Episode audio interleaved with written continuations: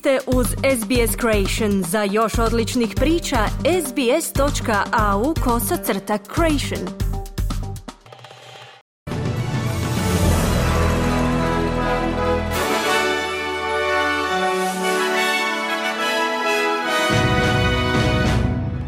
U današnjim vijestima poslušajte. Ujedinjeni narodi kažu da je potreban snažniji humanitarni odgovor na krizu u Gazi. Australija pod pritiskom da na COP28 dokaže svoju odlučnost u smanjenju stakleničkih plinova. Otkriveno je da je australski inženjer imao ključnu ulogu u spašavanju rudara zarobljenih u urušenom tunelu u Indiji.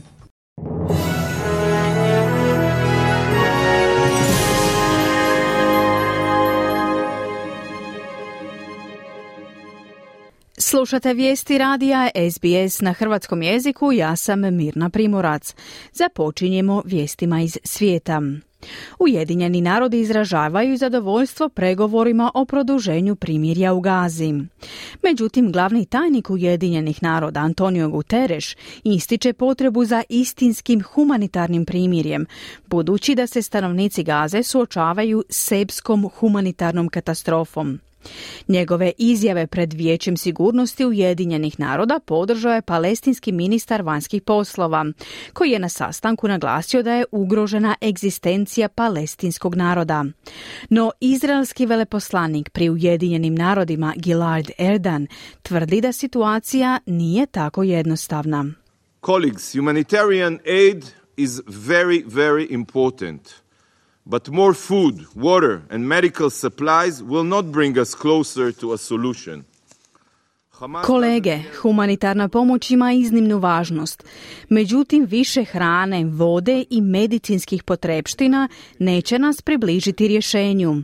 Hamasu nije stalo do ljudi u Gazi. Oni su zainteresirani isključivo za provedbu Hitlerova konačnog rješenja. Ništa ne može promijeniti genocidnu ideologiju. Ona mora biti iskorijenjena i uništena, kazao je Erdan.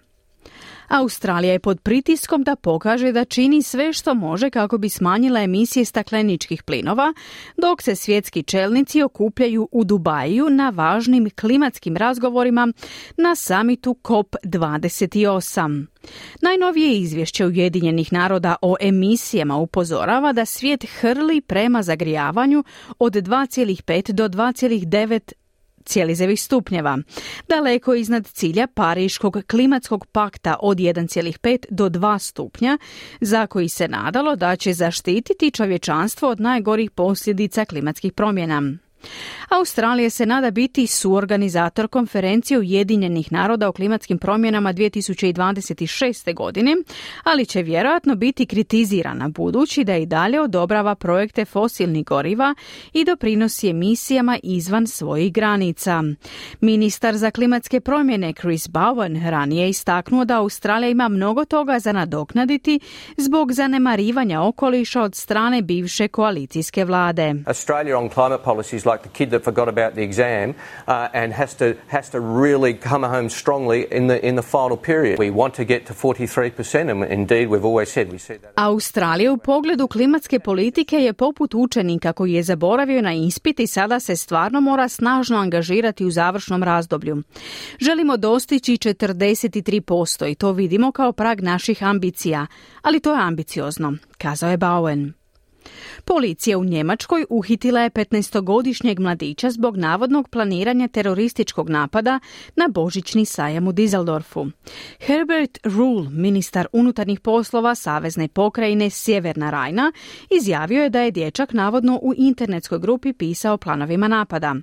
Ističe da se sumnja kako je nekolicina mladića dogovorila konkretni plan napada na božićni sajam nakon rasprave o različitim scenarijima. Ministar vanjskih poslova Ukrajine pridružio se samitu NATO-a u Briselu te je okupljenima poručio da cilj njegove zemlje, povratak cijelog teritorija od Rusije, ostaje nepromijenjen. Ministar Dimitro Kuleba odbacuje zabrinutosti zbog nedostataka napretka u ukrajinskoj protuofenzivi. Ističe kako saveznici Ukrajine podržavaju njihove napore za potiskivanje ruskih snaga, a tu izjavu je i potvrdio američki državni tajnik Anthony Blinken. We heard from every single country around the NATO table our uh, enduring commitment to Ukraine, uh, to making sure that Ukraine has what it needs Od svake zemlje za stolom NATO-a čuli smo trajnu predanost Ukrajini, osiguranje potrebnih resursa za obranu od ruske agresije, povratak otetog teritorija te izgradnju snažne zemlje koja čvrsto stoji na vlastitim nogama, vojno, ekonomski i demokratski, kazao je Blinken. Savezna vlada potvrdila je da je uspostavila kontakt sa pritvorenikom koji je nestao nakon puštanja iz imigracijskog pritvora. Nestanak pritvorenika izazvao je oštar verbalni sukob između Albanezijeve vlade i oporbe oko adekvatne reakcije na presudu Visokog suda koja je proglasila pritvor na neodređeno vrijeme nezakonitim. Vlada je hitro izradila prijedloge zakona koji se nadaju usvojiti prije Božića, a ti bi zakoni trebali vratiti neke od puštenih nazad u pritvor. To izazvalo osudu grupa za ljudska prava, a odvjetnik David Mann tvrdi da vlada nije izvukla pouku. This appears to be another frantic attempt uh, without proper scrutiny uh, to rush through laws which Čini se da je ovo još jedan očajnički pokušaj bez odgovarajućeg nadzora da se žuri kroz zakone koji bi mogli zaobići presudu suda u vezi s onim što je ustavno i zakonito u ovoj zemlji kada je riječ o pravu na slobodu, kazao je Mann. Ministrica vanjskih poslova Penny Wong sastala se s visokim kinetskim diplomatom dok Australija nastoji riješiti niz tinjajućih napetosti. Senatorica Wong ističe da je njezin susret sa Liu Jiunchangom, čelnikom kineskog ministarstva za međunarodne odnose, obuhvatilo bilateralne odnose, konzularne slučajeve, poštivanje međunarodnog prava i regionalnu sigurnost. Gospodin Liu također imao sastanke s čelnicima opozicije, Peterom Dat Duttonom i Simonom Birminghamom. Glasnogovornik gospodina Datena ističe da su vršili pritisak na izaslanstvo u vezi s pritvaranjem australskog pisca, napetostima oko Tajvana, kršenjem ljudskih prava u Kini i Hong Kongu te napadima na australske državljane. Započeta su klinička ispitivanja topljive tablete kanabisa za ublažavanje bolova, istraživanje koja bi u konačnici mogla rezultirati dostupnošću takvog lijeka bez recepta za Australce. Tvrtka Prometen Biopharma trenutačno testira učinkovitost i sigurnost svojih novih tableta kanabisa namijenjenih ublažavanju blage do umjerene boli. U istraživanjima koje se provode u Sidneju, na središnjoj obali, u Brisbaneu i Canberra sudjeluju 170 dvije osobe.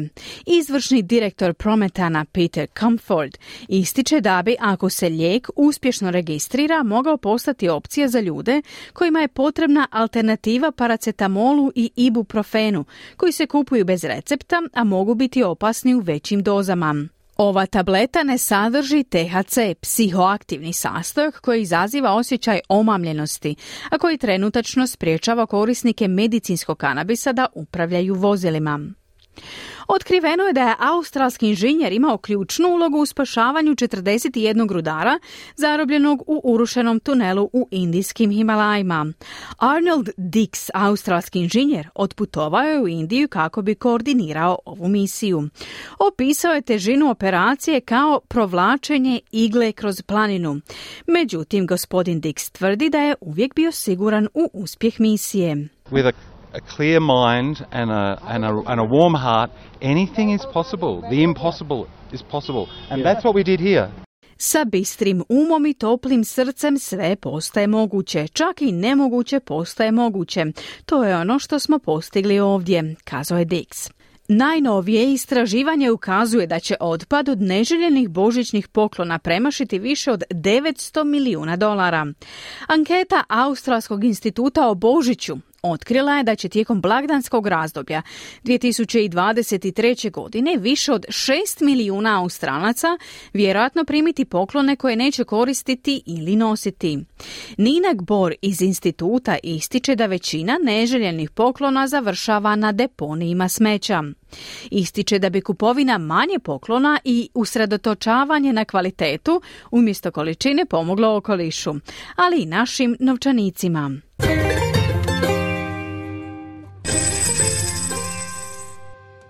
Danas jedan australski dolar vrijedi 0,66 američkih dolara, 0,52 britanske funte te 0,60 eura. I na koncu današnja vremenska prognoza za glavne gradove Australije. U Pertu se danas očekuje umjereno oblačno vrijeme te maksimalna dnevna temperatura do 29 stupnjeva Celzijusa. U Adelaidu umjerena oblačno i temperatura do 25. U Melbourneu moguća kiša, te se očekuje maksimalna dnevna temperatura do 19 stupnjeva. U Hobartu također kiša i temperatura do 17 stupnjeva. U Kamberi kiša i temperatura do 23. U Sidneju pretežno oblačno i temperatura do 28.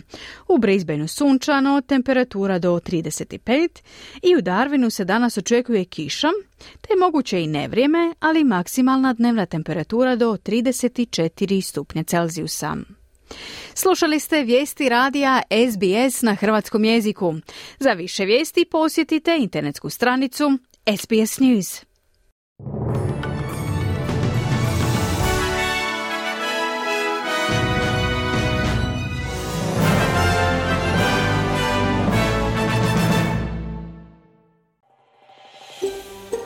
Želite čuti još ovakvih tema?